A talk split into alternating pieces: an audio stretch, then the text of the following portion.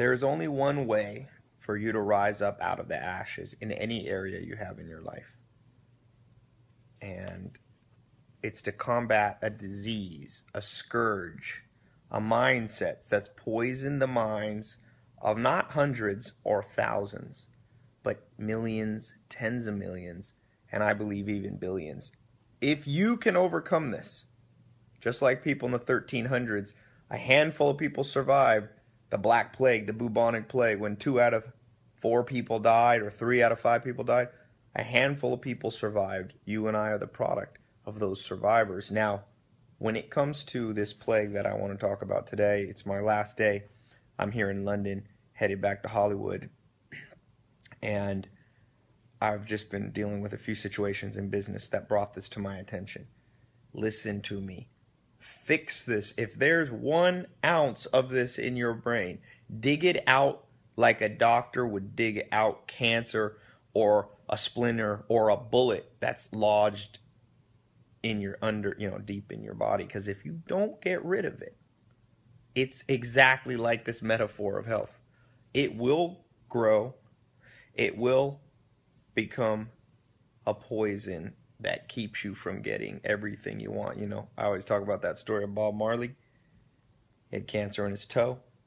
Doctor said, let's root it out right now. He said, no, no, no, I'm going to try this, I'm going to try that. He went to Europe and tried some spas and alternative medicine and there's nothing wrong with alternative medicine when it works, but it didn't work for him. And by the time he made his way back to the doctors, he uh, was too late. He died, and he whispered on his deathbed to Ziggy Marley. He said, Money can't buy life. I'm going to tell you what else can't buy life. That's true. Money can't buy you life, not when you're on your deathbed.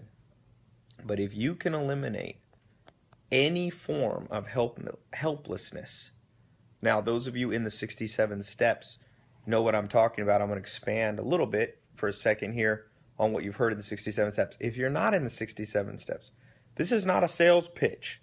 Go into the 67 steps. I only keep products up. I only pitch things. Sometimes people think I'm pitching things. I'm not pitching things. I only put out things that work. I only keep things up that work. The things that I experiment with, different programs, different video series, premium products that don't work, I take them down. The reason, and those of you in 67 Steps know, is that I talk about one of the subjects of the 67 is learned helplessness. This is the disease that literally we think about all the things that are causing problems in the world. We think, okay, it's homelessness. You ever heard these things where like they give people three wishes on TV. If you could solve one thing for humanity, what would it be? People go homelessness. People say starvation, poverty. People say domestic violence, racism, discrimination, uh, recession, corrupt governments, economic systems. All of those pale in comparison. I'm going to show you why. I'm going to prove it uh, as I give this little talk here. Learned helplessness means, and Martin Seligman, the famous positive psychologist at I think University of Penn, uh, Penn State, or I forget which university, but one of the top universities. He's pretty esteemed social scientist. He did research. He said he took dogs, and he it's not the greatest experiment. I'm not sure if it was him or his predecessor before uh, there was as much conscientiousness about not doing animal experiments. They did these experiments on these dogs and they put them in a box that the dogs couldn't escape from and they shocked the dogs. And those dogs eventually, first they yelled and they jumped, but eventually the dogs just laid down. That's what the dogs, they laid down. Why? Because they were helpless. And they learned to be helpless every time they were shocked. But that's not the interesting part of the experiment. Obviously, it's not a very nice experiment. It's not being done anymore. But they took those dogs out and they put them in a box that didn't have a roof on it. A box that the dogs could easily jump out, uh, jump out of. And they shocked those dogs, and those dogs had been trained to just lay down, learned helplessness. For you and I, we lived and our DNA, our mindset comes from a medieval age where, you know, if you contracted a disease, bubonic plague. There was no known cure. In fact, they didn't even have germ theory till a few centuries ago. That means for most of our uh, ancestors' experience, they didn't even know that washing your hands there was any transmission of disease, you know, f- through germs. It's mind blowing to us now, but we've solved it. So back then, a thousand years ago or 500 years ago, life was like a box. You were caged in. If you were poor, you were a serf. You couldn't own land. There was no way to own land. The, the earl, the duke, the king owned the land. So financially, you were hampered. Sometimes it was religion that would hamper, wouldn't allow, let's say, charging interest. There was boxes around your experience. When it came to health, your physical health, no one knew anything. We didn't know about germs. We definitely didn't know about protein. We didn't know about exercise. Even watch basketball or sports 30 years ago, they didn't even know about lifting weights. So if you were hurt, like my dad when he was born with scarlet fever, uh, or got contracted when he was very young, doctors were like, "You're going to die by the time you're 12." He was put in a box, just like those dogs were. When it comes to people uh, being unemployed, thousand years ago, even less, and even now in some countries, if you're unemployed or you're born in the wrong family, you're gonna. I read an interesting National Geographic book, uh, a coffee table book, and it told the story of the lowest of the low caste, uh, the most untouchable of the untouchables in India, and uh, they literally clean out the sewer system and the public sewers. They climb into it. No modern. It's it's. There's trapped there's no rising above this. This is their place in life. But as we know, that's represented by the box that the shock dogs were in. But guess what? It's a new year. It's a new century. All of those boxes have been lifted off of us. But yet, the deadliest scourge that still lies deep in our brain, embedded there by our predecessors, by our ancestors, as social, as scientists would say, you know, or as I say, the voice of a 10,000 generations telling us the box still has a lid on it. The box has the lid on it. See, Stephen Hawking, as I talked about yesterday, if you were listening, he realized that he had a box and he's quadriplegic, he has ALS, demyelinating disease, Lou Gehrig's disease. Yet, he also says, let me balance it logically we live in the best of times. There's a way to keep me alive. There's a way I can write a book with my eye, blinking my eye. There's a way I could still speak through a uh, special vo- vocalizer. You and I, in the same way, whatever challenge it might be, we're not hampered by the environment. We're hampered by the box, the mirage that we feel over us. It's been transmitted through our DNA. So, in a sense, it's not our fault okay? Because it's been transmitted. It's a scourge, a disease that we pick up from the voices of our ancestors in a time that no longer exists. If you feel learned helplessness, there is only one way out. You must be ruthless. You must scourge it for your, from yourself in the same way that you would scourge cancer from yourself.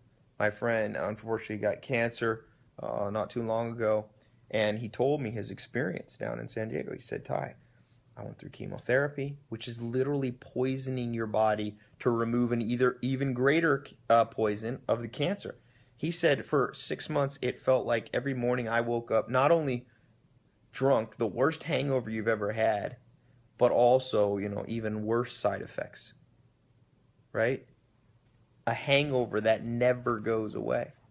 He, but he dealt with it because he knew Deal with it or die. And what I'm telling you, and I'm telling this in all seriousness, deal with the scourge, the disease, the cancer of learned helplessness in your brain.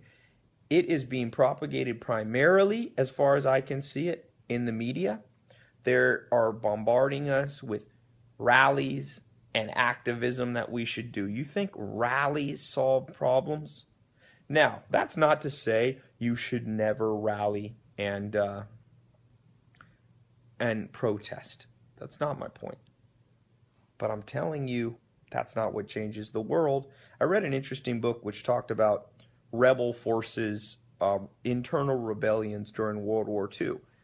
like in Hungary, in Czech Republic, in France. You had freedom fighters that would rise up and sabotage the German Nazi army for the forces of the Allies. I mean, on behalf of the Allies, right?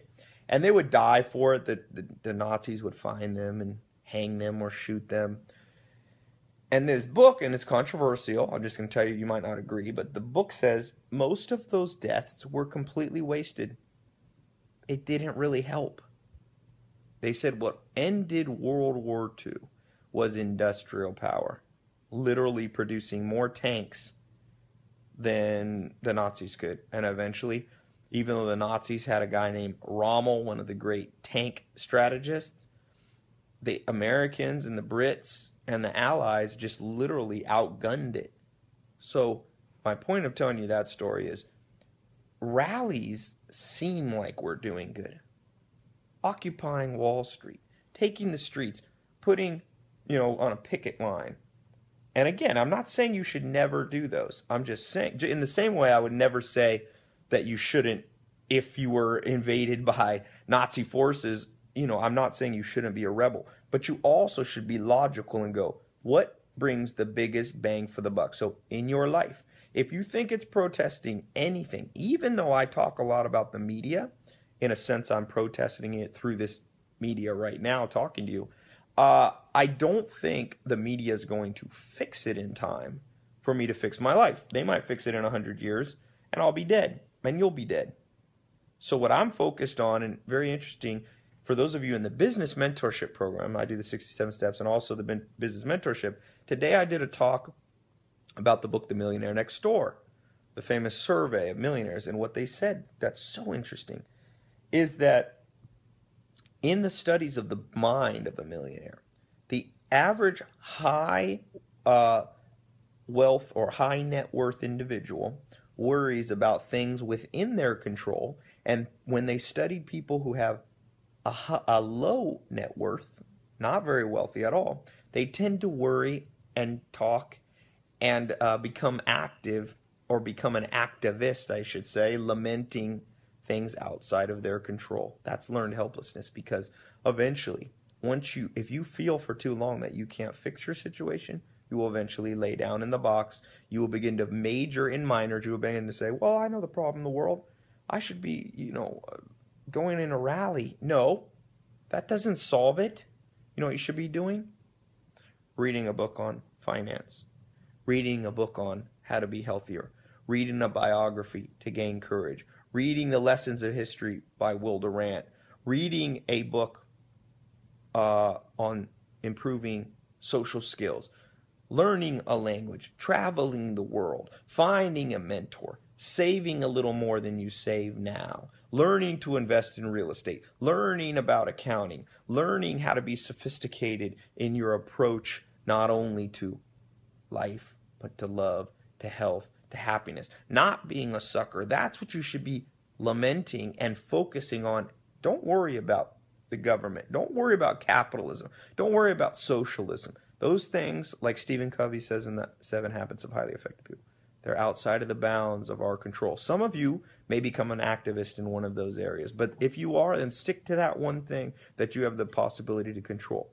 For the rest of the time, focus on what's in your control. I have a little rule. Before you can be an activist, go read a book about the cause. Read why it is like it is. Allan Nation tell, used to tell me to change anything, you have to understand why it is like it is. So if you're pro capitalism, anti socialism, first go read Karl Marx. Earn the right to be a protester. Earn the right at the at the least. But even better, instead of talking about socialism, capitalism, you go out and be the best entrepreneur ever. And for those of you that hate capitalism and you hate wealth, I have something better. I have something within your power. Give all your money to the poor. You'll be the greatest socialist of all. You will change the world through your example. Don't all these people that make fun of people who have money. Don't be mad at Bill Gates until you give away all the money you have. Lead by example. That's within your control. It's not within your control if you think capitalism is bad to stop capitalism. It's rolling through the world, but it is within your possibility, uh, within your power to go to your bank account, ask for a cashier check, give your money to the poor. Uh, lots of people did it. Buddha gave away all his wealth. Jesus Christ said the the birds of the air have a, a birds of the air have a nest and the foxes have holes, but he said, I don't even have a place to lay my head. Mother Teresa gave up everything. You go do it. You can control you. If I hear one more person with their learned helplessness, I uh I really am like I sometimes uh, lose hope, but I don't completely lose hope because it's within my power to do one thing focus on me. And of course, share my thoughts with those people who are interested and allies. I consider you an ally. You're taking the time listening to this. Become an ally. Start a revolution, but you start the revolution in your own brain, as Confucius said. He said this, he laid out this formula thousands of years ago. You want to change the world? You want to change the government? Then change the king. But if you want to change the king, then change the king's parents. If you want to change the king's parents, you have to change the king's parents' heart. If you want to change the king's parents' heart, you have to change the king's parents' mind. And to change the king's parent mind, you must instill curiosity because curiosity is within your control. Don't just jump on the bag, bandwagon and have moral satiation, as I talked about in an earlier video.